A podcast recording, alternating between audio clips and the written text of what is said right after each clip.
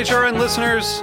As we celebrate our 15th year, we are deepening our commitment to giving voice to the next generation of food systems storytellers, and we need your help. Our internship and fellowship programs help activate new possibilities for underrepresented and underestimated young people through experiential journalism, audio engineering, and production training. Through these unique programs, HRN helps food equity stewards build essential workforce readiness skills that expand their potential and foster economic mobility. Please consider supporting these critical programs. And with a minimum donation, you can be entered to win a dinner for two at an amazing restaurant in one of eight cities and tickets to a concert at a great venue in one of those cities. We have incredible partners across the country who have donated, as they also share our passion for helping to educate the next generation of food systems storytellers. Check out heritageradionetwork.org slash 15 to donate and enter to win today. That's heritageradionetwork.org slash 15 to donate and enter to win today. And make sure you donate before March 31st. Thank you.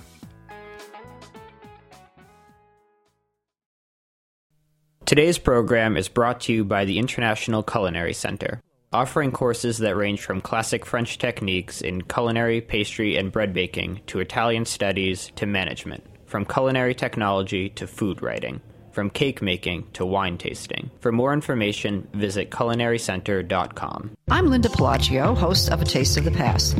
You're listening to Heritage Radio Network, broadcasting live from Bushwick, Brooklyn. If you like this program, visit heritageradionetwork.org for thousands more.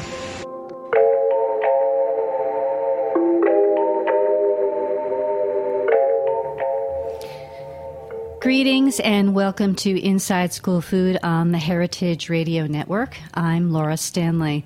It's Monday morning, May 23rd, and um, well, if only we could just turn the page on last week. On Wednesday, the legislative committee that drafted the House CNR bill marked it up, uh, by which I mean they amended it, voted on it, and released it to the full House.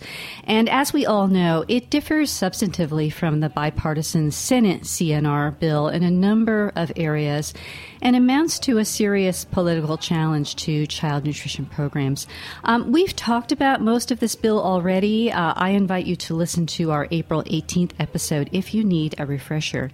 Um, what we haven't talked about is a new amendment calling for a pilot program in three states that would replace federally funded and regulated school meals with locally run programs funded with block grants. Um, Politico reports that this addition to the bill was crafted under advisement from Heritage Action, which is a 501c4 affiliated with the hardline conservative Heritage Foundation.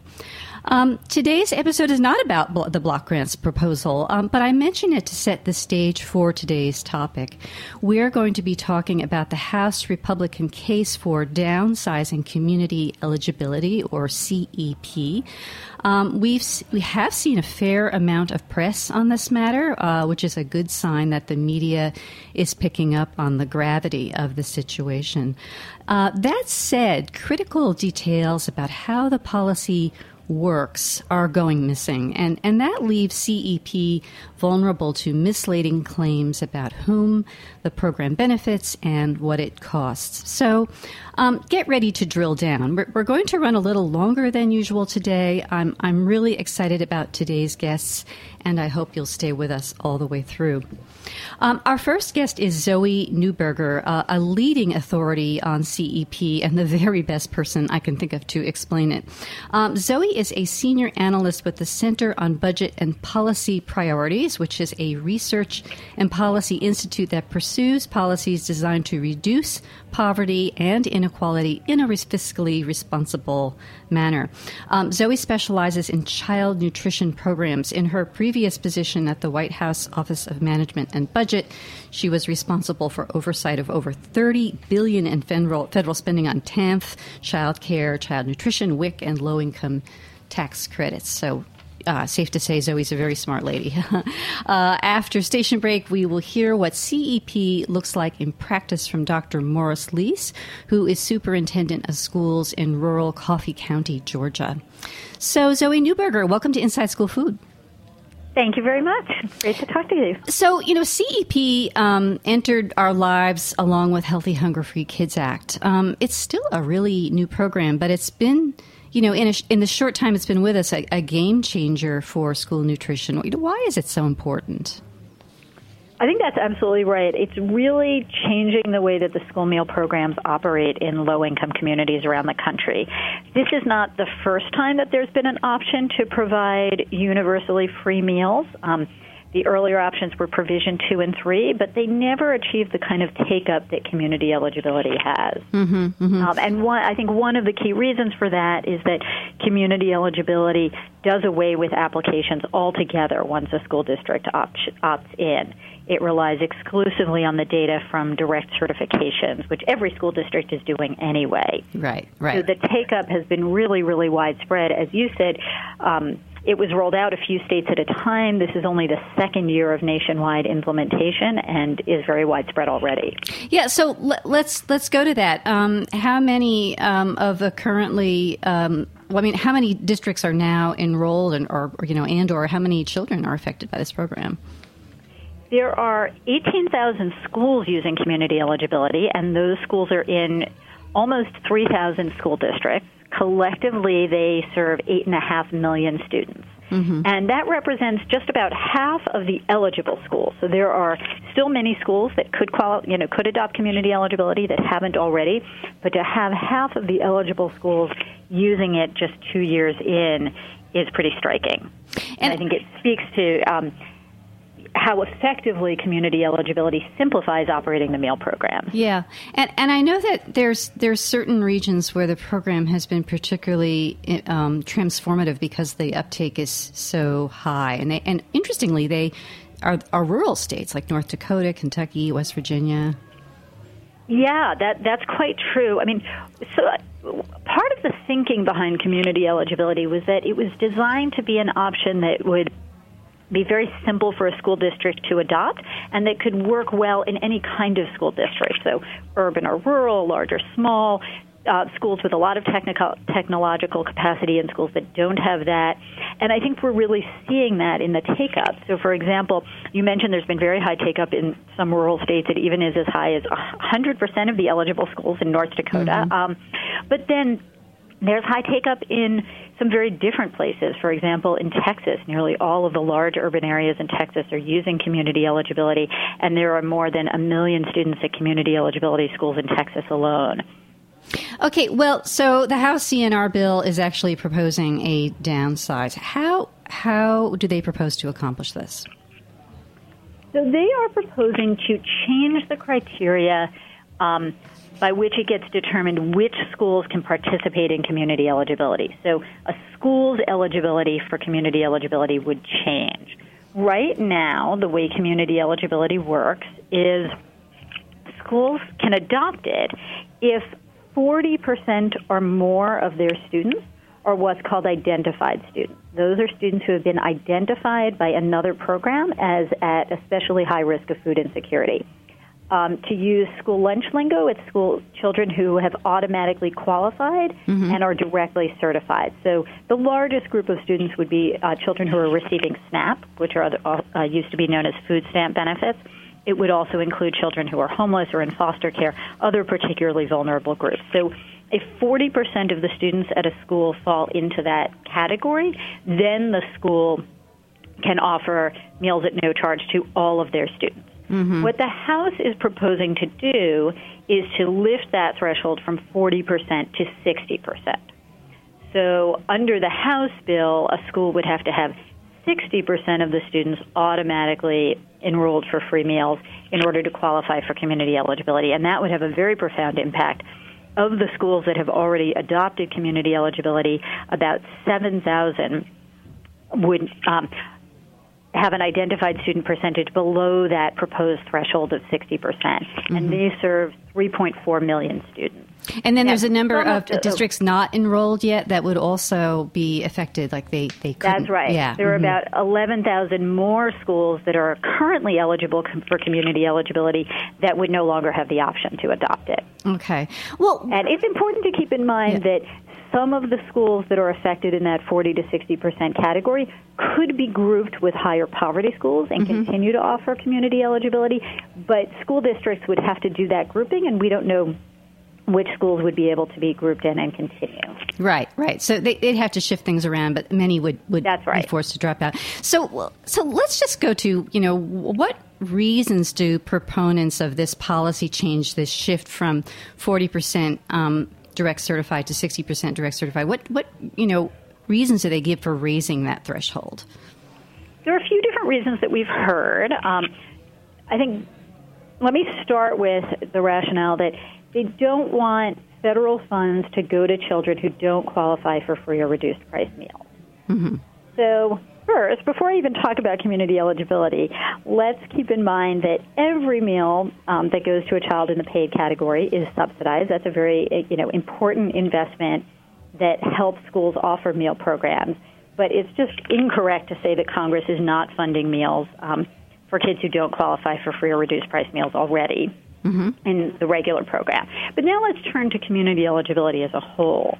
Basically, um, the way community eligibility is designed to work is that the um, the share of meals that are reimbursed under the traditional system when schools take application is approximated under community eligibility. So the idea is that even though all students eat at no charge, not necessarily every meal is reimbursed at the free reimbursement rate, the highest rate.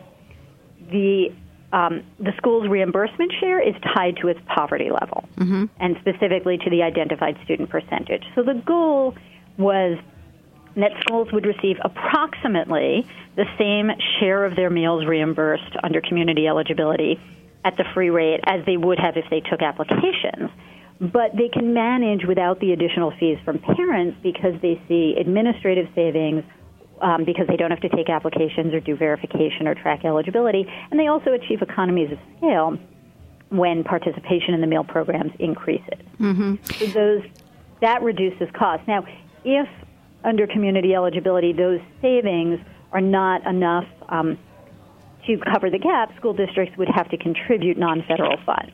That happens in some instances. I say before we get into that, I just want to be really clear on this 1.6 mm-hmm. multiplier thing. So, so to to get 100 percent to, to have your meals uh, covered 100 percent, you'd have to be at exactly 62.5 or above direct certified, right? So, um, right. right. So, say you're lower, say you're 50 or you're 45, mm-hmm. y- you're not getting that 100% level of federal reimbursement. You're getting less. That's right. Because you're multiplying that number of direct certified by 1.6.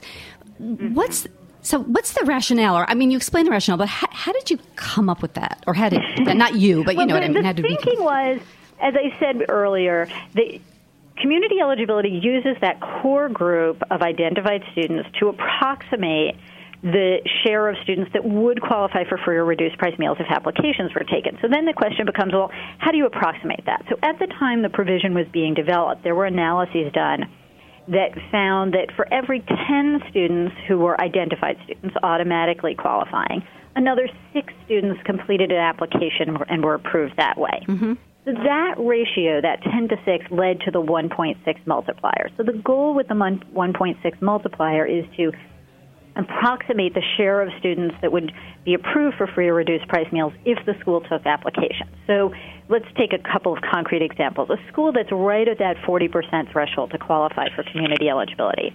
You would take the 40% identified student percentage, multiply it by 1.6. That gets you to 64%. And under community eligibility, 64% of the meals would be reimbursed at the free rate and the remaining meals at the paid rate. Mm-hmm. In a school with an ISP identified student percentage of 50%, 80% of the meals would be reimbursed at the free rate. So again, there's a great deal of misunderstanding because all students eat at no charge, with people thinking that all the meals are reimbursed as though the kids are in the free category, and that's not the case. It is a graduated reimbursement rate. Right, and, and that is why I'm so glad to have you on the show to drill down. I mean, I know these, you know, it feels like we're getting bogged down in the details, but we're not because they're really critical. Um, you know, uh, Chairman John Kline in his introductory remarks on Wednesday said that CEP, and I'm quoting here, allows federal dollars to subsidize students who are not otherwise eligible. That's not exactly the case, right? That's right. The goal is to approximate um, the same share of reimbursing the same share of meals at the free rate as the school would get if they took applications. Now, that 1.6 multiplier is used for every school and school district around the country. It's mm-hmm. based on averages. So it um, it's not likely to be exactly the right ratio for a particular school. In some schools, if you calculated their own ratio, it would be a little bit higher or a little bit lower. But we think it's, it's a very reasonable proxy when you're looking across the board. Okay, so so districts that don't, you know aren't at that 62.5 mark and they're getting less than 100 percent reimbursement. How do they? They have to come up with a way to make, make up for the missing federal reimbursement because they are not allowed to charge. I mean, That's what are some of the ways that they they do this? Well, one important way is through administrative savings. So they no longer have to process applications. They no longer have to do the verification process to um, check a sample of applications to make sure that students are eligible. And they no longer, on a daily basis, have to monitor who is in the free, reduced price, or paid category at the point of service. So, taken together, those can lead to very substantial administrative savings. And then another way that schools achieve savings, which is generally true, is as participation goes up, there are economies of scale. So the per meal cost goes down. Mm-hmm. And generally speaking, under community eligibility, participation does increase. That's an important point. See those economies of scale. That's right. Yeah. But it really is important for every school district that's considering community eligibility to look at their own current reimbursements, what they think they would get under community eligibility, and whether they think they could cover their costs, and if not, if they would have um, non-federal funds to contribute to make up the difference. So it's very much a decision that's made locally and as is appropriate right. for their business model and for their customers and so forth. Exactly. Uh, right. Right. Right. So okay, that's so that's one argument um, that yeah. we have clarified here. Another argument that um, proponents of the policy change give is that the funding or the money saved would be shifted to paying for summer meals. Does the House bill actually do this? The House bill um, does make very modest improvements in summer meals. It also includes an increase in the reimbursement for breakfast. Those are those, those very important investments that benefit low income children. Um, however, it is a false choice to say that you need to make it harder for schools to offer breakfast and lunch. Um, school, schools in high poverty neighborhoods in mm-hmm. order to make it easier for low income kids to get meals during the summer. Kids need three meals a day year round. We need investments in our school meals program as well as in our summer programs to make sure that they get that. And we don't have to choose between the two.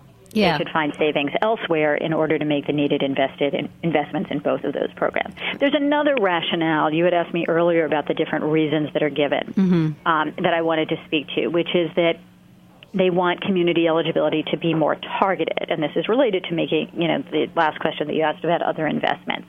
And I think there's actually a widespread misunderstanding of what that 40% threshold represents. There was even um, an op ed that Representative Rokita, who introduced the uh, reauthorization bill, published earlier this week that made this mistake. A lot of people hear that 40% and think it is um, it means that 40% of the students are qualify for free or reduced price meal, the whole group. Mm-hmm. And so the argument is, well, that's less than half. Why do they really need to provide meals at no charge to all students? But we know from what we've talked about earlier that that 40% is just a subset of the children who would qualify for free or reduced price meals. It's the ones who automatically qualify. Right. And that yeah. schools that meet that 40% threshold have a much higher share of students that would qualify if they took applications. So I think there is something of a misunderstanding about the poverty level of the schools that are already participating. They are by yeah. and large, you know, serving very, very low income communities and low income students. And unfortunately, you know, at schools where the vast majority of students are low income, the students who don't qualify for free or reduced price meals are often not much better off. Yes, yes. Let's talk about that because this, you know, community eligibility does, um, you know, eliminate that problem. The, those those children in the margins.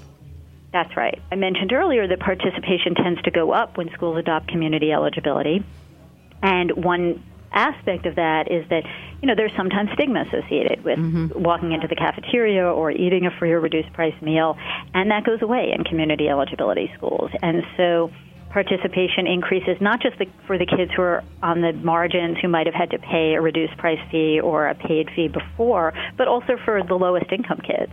Yeah. Who might, we hear this especially for middle and high school students, that sometimes they will opt to skip a meal because they're so concerned about their peer responses if they were to eat. Yeah, yeah, and we'll, we'll, Dr. Leis will be talking about that also. Um, you know, Zoe, I, I, spoke about this issue with one of uh, Inside School Foods advisor, Gitta Grether Sweeney, who's a food service director in Portland, Oregon, and she she told me about um, the community of Somali refugees that her district serves, and she said that um, they tend to lose those children when they have to apply, as opposed to getting uh, meals through community eligibility, because um, the mom at home typically doesn't even read in her own language. Um, they do send the applications out in, in, their language, but they, they don't read it. Um, and when dad comes home and reads the application, there there is a because of what these people have been through, where they're coming from, a deep distrust of any request from information from the government. So she said, what Gitta said was that these kids are are not. Uh, intending not to eat unless uh, their school is enrolled in community eligibility. Um, so very sad. That's a really important point. One mm-hmm. of the mm-hmm. other arguments that has been made to justify the the cut to community eligibility is that any student who is currently eligible for a free or reduced price meal would remain eligible. All they'd have to do is apply. Mm-hmm. But um, but that's troubling to us because we know that low income families don't always apply for free meals, even if they qualify. There are a variety of factors at play, as you noted. Um, and even for the children who do apply and get approved, we know they don't always eat. So this the change we think would have um, detrimental effects on low income children mm-hmm. as well as the schools that are struggling to serve them. Yeah. Yeah, um, yeah, and let's talk about what would be the consequences um, for districts that would have to return to accepting applications. That you know, the food service programs have had you know, tremendous costs and you know labor lifted from their system. They'd have to go back to that, right? That's right. That's yeah. right.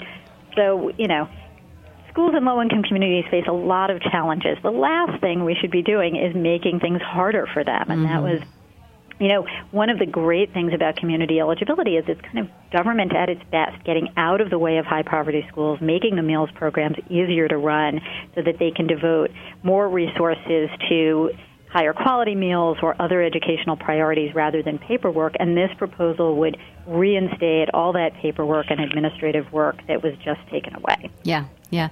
So, you know, given given that you know enrolling in community eligibility calls for uh, a big change in your business plan and how you go about doing these things, um, what about the districts that are eligible that haven't enrolled yet? You know, is there a concern that um, uncertainty over the future of this program will slow uptake in the coming school year? Absolutely. I mean, we're right at the point in the year where school districts are making those decisions. Every state had to publish a list on May 1st of the schools that are eligible community, for community eligibility in the district. And those districts are now at the point where they are considering whether it, it would be beneficial for them. And certainly, uncertainty about the future of the provision and how it might work um, could make them more hesitant. Mm-hmm. That said, I think it's really important to keep in mind that we are early in the legislative process. Um, you know, for there to be an actual change in community eligibility, a bill would have to pass the House, pass the Senate, and be signed by the President. We have had no indication that there's any interest in the Senate in making any changes to community eligibility. The bill that passed out of committee there doesn't make any changes to community eligibility. The administration is very supportive of community eligibility. So, fortunately, we are a long way from these proposed changes that were voted on by the House committee um, beca- actually becoming law. Thank you for reminding us all of that. That was really good to hear. Um, but, but you know, even, give, even so, Zoe, is there concern that the policy change is an attempted first step in future elimination of community eligibility? Definitely. You know, you mentioned that Heritage Action has um, has urged, you know, supports this change and urged it. They've actually called for eliminating community eligibility. There was an amendment offered during the markup to change the threshold all the way up to 80 percent, right, from the current 40 percent. That amendment failed, so you know the bill that passed out of committee has the 60%, but I do think there is interest in some quarters in going even further than what's in this bill. Um, but again, I think there are very important players who um, understand how well community eligibility is working for schools in high poverty neighborhoods and um, don't want to impose additional paperwork on them. Yeah, I, I kind of wondered that that was Congressman Walberg who introduced the amendment for for an 80% threshold. I'm just wondering, are there any districts um, or schools that actually have 80% um, identified direct certified students? It would be very rare. I yeah, exactly. So yeah. if, if, it would in effect phase the program out. So, well, yeah. Zoe, many thanks for your clarity today. We we did get into the weeds on this topic as we pro- as promised, but it didn't really feel like that. Thanks to you, you are indeed the best person to explain this. Uh, oh, thank you, and thanks for taking the time to explore it. We think it's extremely important. We uh, we think so too. Um, so Zoe Neuberger and her colleagues at the Center on Budget and Pilot, uh, Policy Priorities and at FRAC have drafted the go-to materials on CEP and anticipated impacts of proposed policy change if it goes through. Um, so see today's show page on InsideSchoolFood.com for links to those materials. Um, next up, Georgia School Superintendent Morris Leis will make a compelling case for staying the course on CEP. Stay with us. The International Culinary Center is a proud sponsor of the HeritageRadioNetwork.org. The ICC, with locations in New York and California, provide cutting edge education to future chefs, restaurateurs, and wine professionals. We're proud to claim Dan Barber, Bobby Flay, and David Chang among our honored alumni. This is Dorothy Cann Hamilton from Chef Story. Check out our ICC website at internationalculinarycenter.com.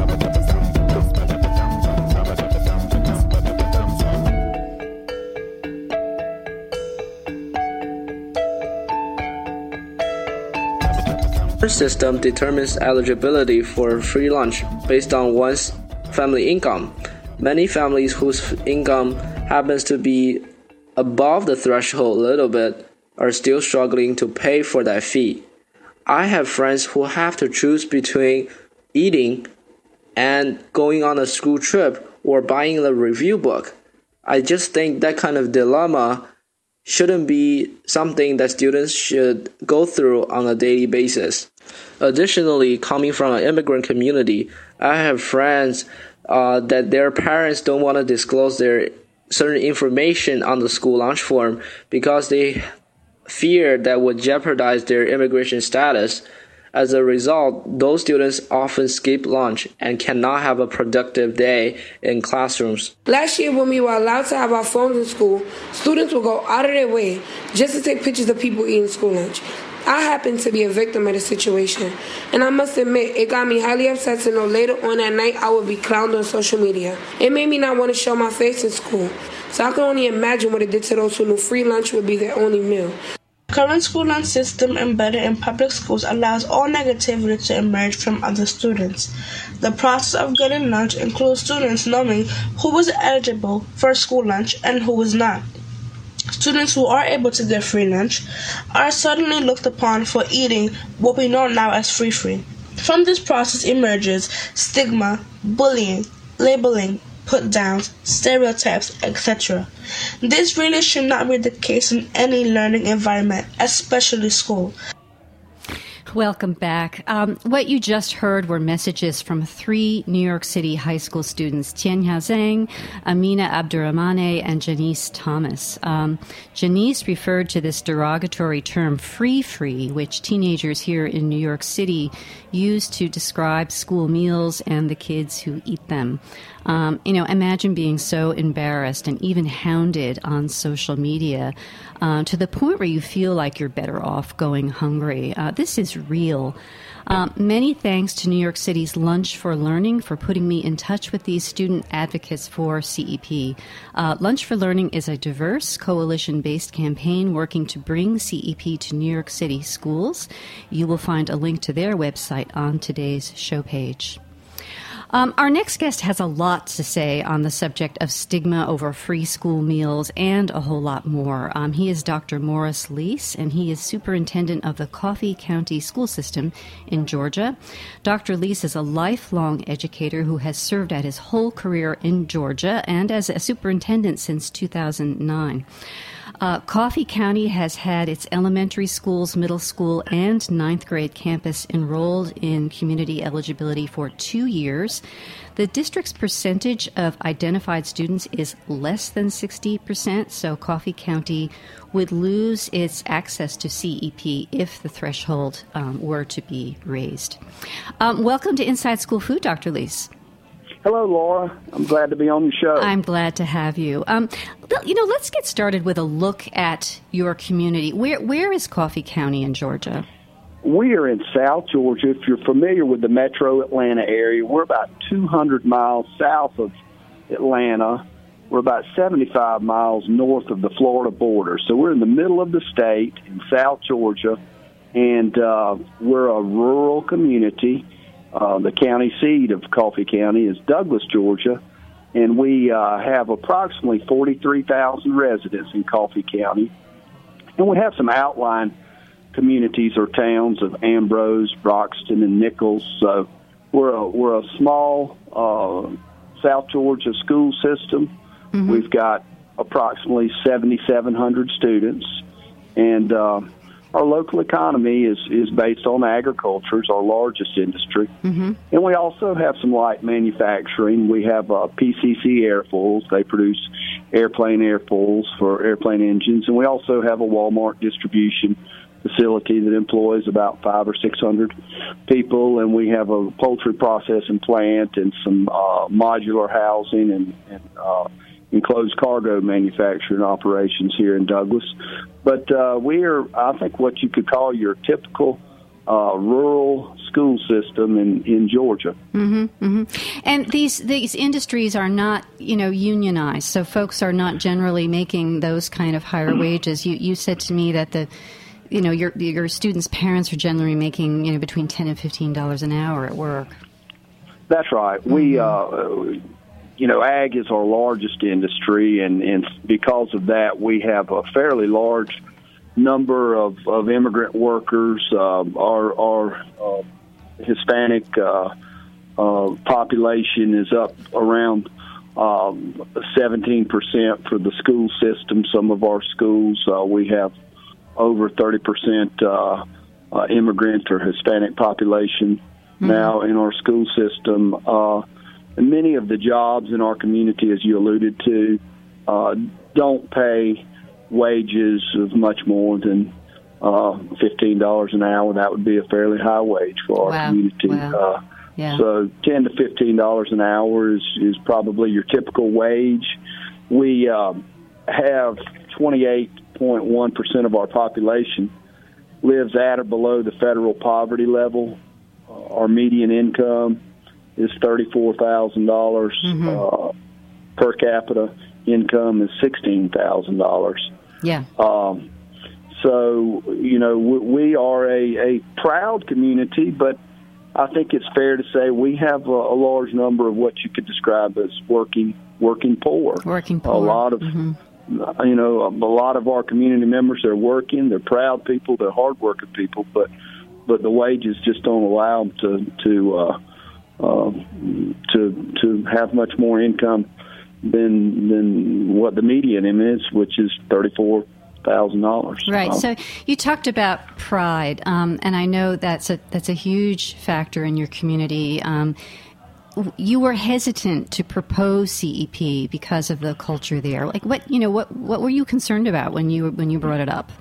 I was. We you know we have a, a fairly conservative uh, population. I would say, even though we have a fairly um, poverty-stricken population, they're still uh, conservative, and and uh, you know when you talk about uh, free meals, uh, you know that that's not something that a lot of folks uh, in in our community uh, are proud of, or would would I would think would get too excited about, mm-hmm. and uh, but so I was hesitant when we when we looked into this program. But I will tell you this: after finishing our second year of it, I've not had one person come to me and tell me they thought this was a bad program for our community and for our children. Uh, it's been quite the contrary. Uh, from all perspectives, from our, our poor population to our wealthier population, uh, including physicians and and uh, business leaders in our community. Uh, there's been no opposition to CEP locally. As a matter of fact, uh, many of our our uh, leaders in the business community and and even in the medical community have expressed to me that that they think this program really makes sense for children. Right. Uh, when you have prior to CEP, we were 73% free and reduced. Mm-hmm. So with a 73% free reduced rate, uh, you know, the majority uh, of our students were eligible for free and reduced. And, and as was mentioned earlier in the show, and I've talked with one of my uh, nutrition assistant directors who's been here with me this morning as was preparing for this this talk, and she shared with me that that we had a lot of parents who, even though we were 73% free reduced under the old system, that didn't follow through with signing up Mhm. for free reduced under the old system. And that Uh, you think was out of a sense of pride and not, you know, not wanting to take from the federal government.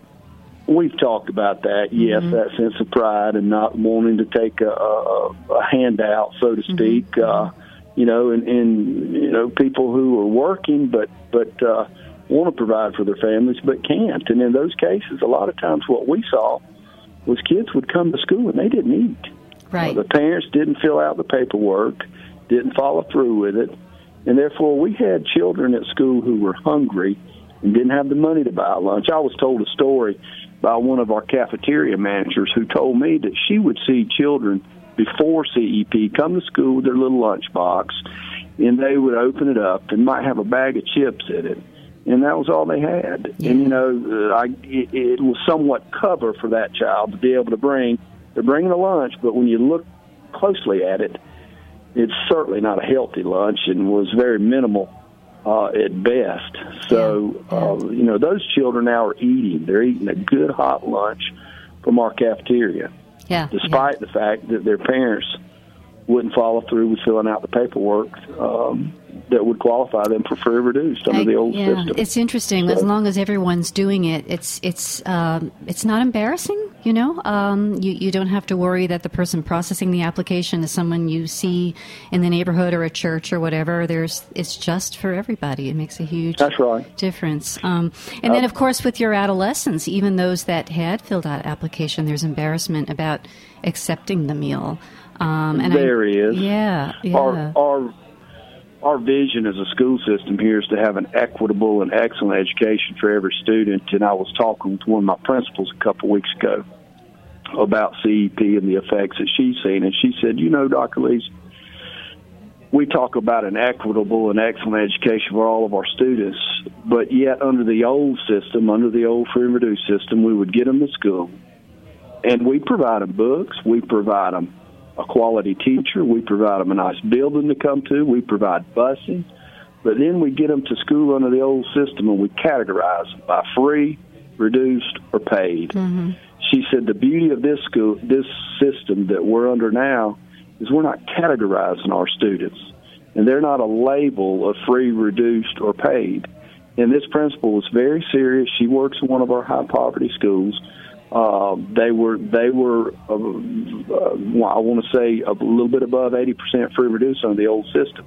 So she sure, she certainly has her share of poverty students. But she said under the old system, the the paid kids knew who the free kids were yeah. the free kids knew who the paid kids were. And she said, despite the fact that we didn't do anything for them to know, they knew after they're around each other long enough. And she said there was shame from her students.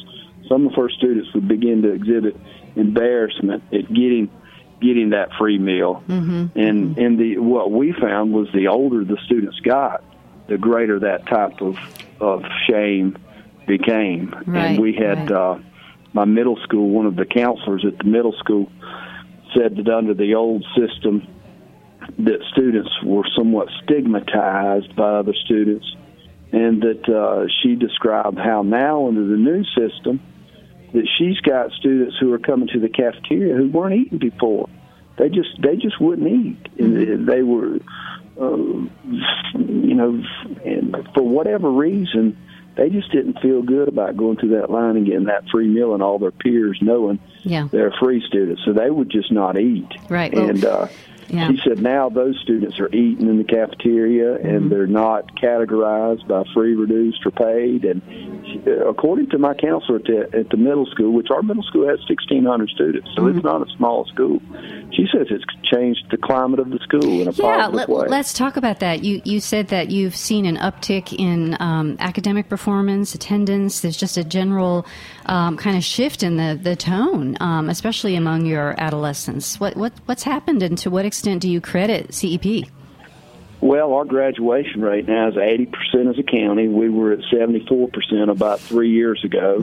Uh, we have implemented CEP at our Career Academy. And our Career Academy is a it's a second high school.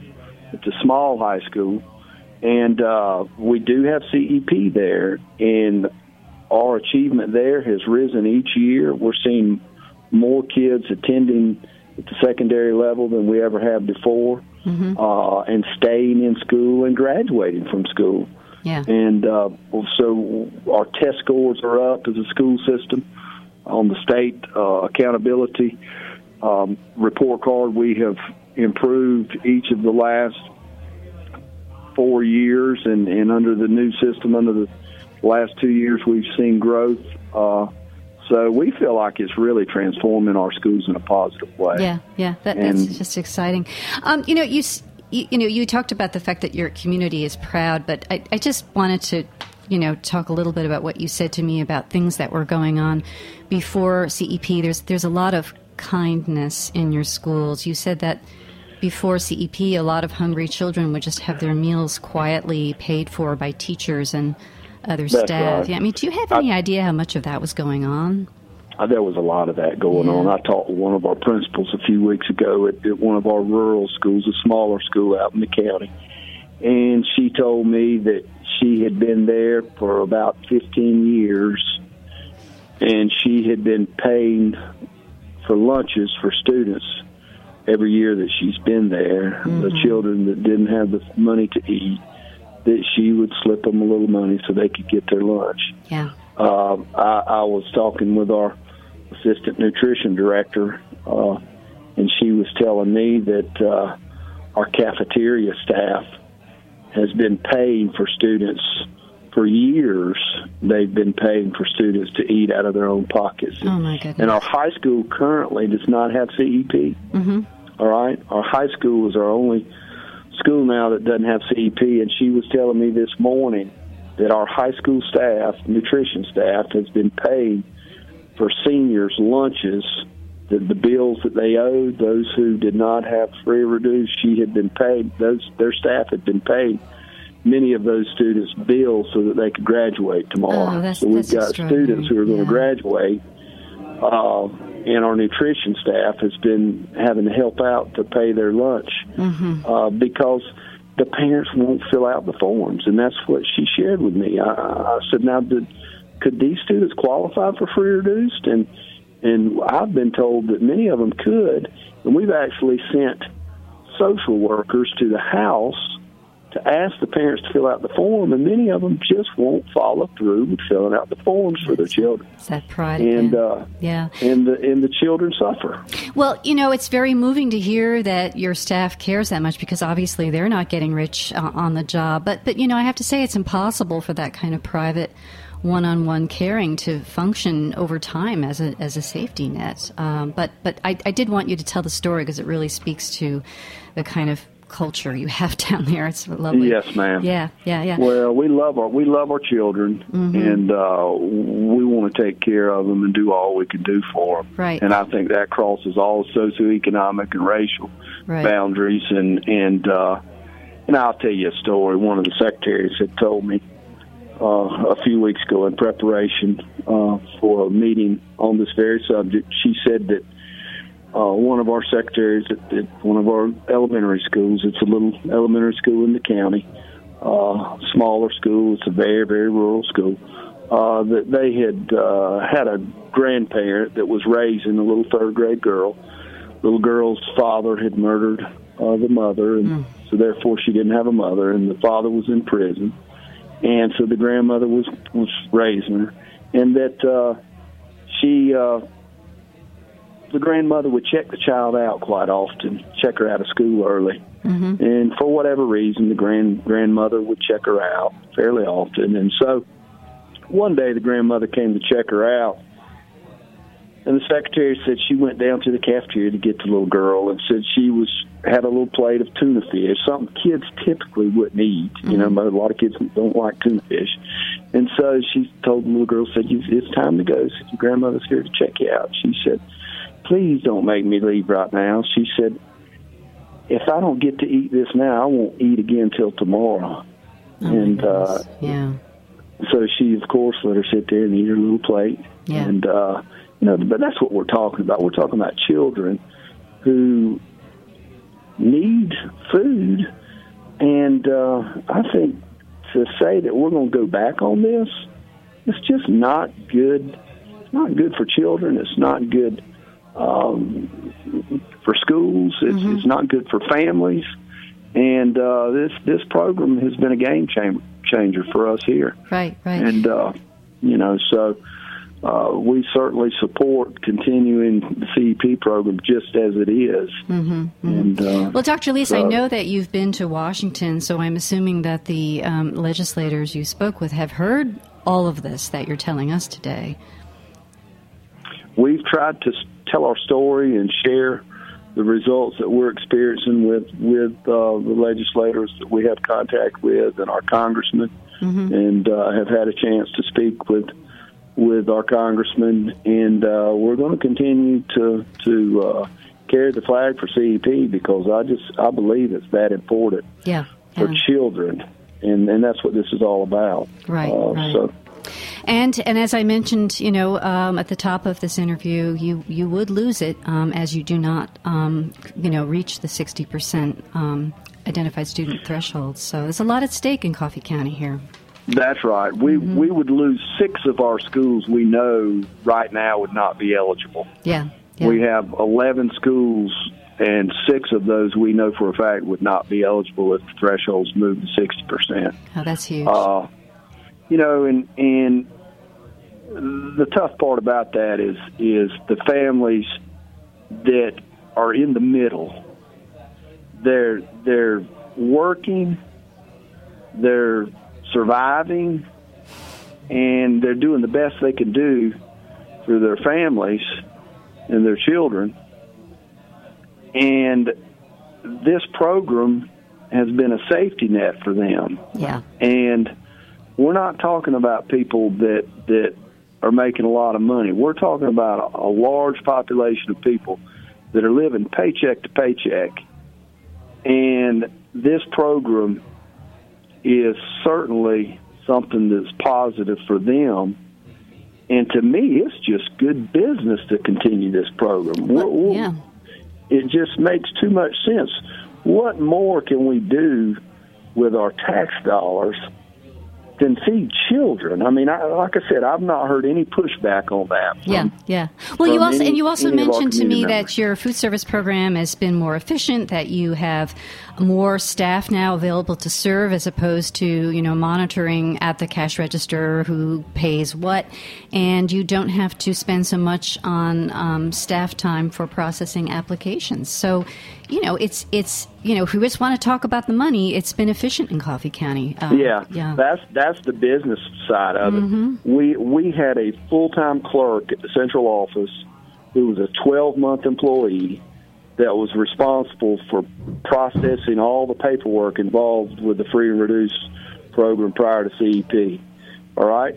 We've reduced that position from a 12 month position to a 10 month position mm-hmm. because we don't need anybody working over the summer processing all that paperwork. It's great. So we've eliminated months off of contracts for employees because we don't need them doing that job anymore. Well, that's that's Uh, a happy story for our taxpayers. That's So right. just just in terms of uh, dollars and cents. It, it's it's it's helped at the point of sale. There's not as much uh, paperwork going on in our cafeterias, and they're able to focus on food preparation and running an efficient uh, cafeteria. hmm So there's some benefits as far as efficiencies that we've picked up as a school system. It, Absolutely. it cut down on bureaucracy. Right, right. well, yeah. It's it's it's you know I went all around, and and Dr. Leis, I'm I'm really um, so grateful you were able to join us today to tell us your story. Um, thank you, and best of luck uh, going Yes, forward ma'am. with this. You have been listening to Dr. Morris Leis, who is superintendent for the Coffee County School System in rural Georgia, and as you've heard, a passionate advocate for community eligibility. Um, this is Inside School Food. Uh, I think we may have a number of first time listeners today, and if you are among them, I encourage you to visit InsideSchoolFood.com and mine our uh, archive. Uh, to date, we have nearly 100 conversations among peer leaders about progressive solutions in school food and other news and ideas that you can put to work. Um, while you're there, join our community by signing up for our newsletter or signing up for our news feeds on Facebook or Twitter. Um, Inside School Food is a production of the Heritage Radio Network. You can also find us there, along with a whole lot of cool podcasts about what's happening in the good food universe. Um, if you subscribe to the show on iTunes or Stitcher, you'll never miss an episode, so consider that. Um, many thanks to today's engineer, Heritage Radio executive producer Jack Inslee. Um, I'm Laura Stanley. Um, Inside School Food will be on hiatus for the next few weeks while we celebrate Memorial Day and attend the Farm to Cafeteria conference in Madison. Um, if you're going to be at the conference, check out our workshop on food hubs or just look for me. I love making new friends.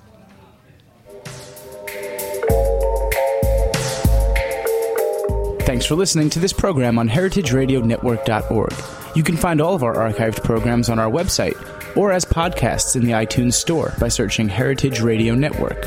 You can like us on Facebook and follow us on Twitter at heritage underscore radio. You can email us questions at any time at info at heritageradionetwork.org. Heritage Radio Network is a nonprofit organization. To donate and become a member, visit our website today. Thanks for listening.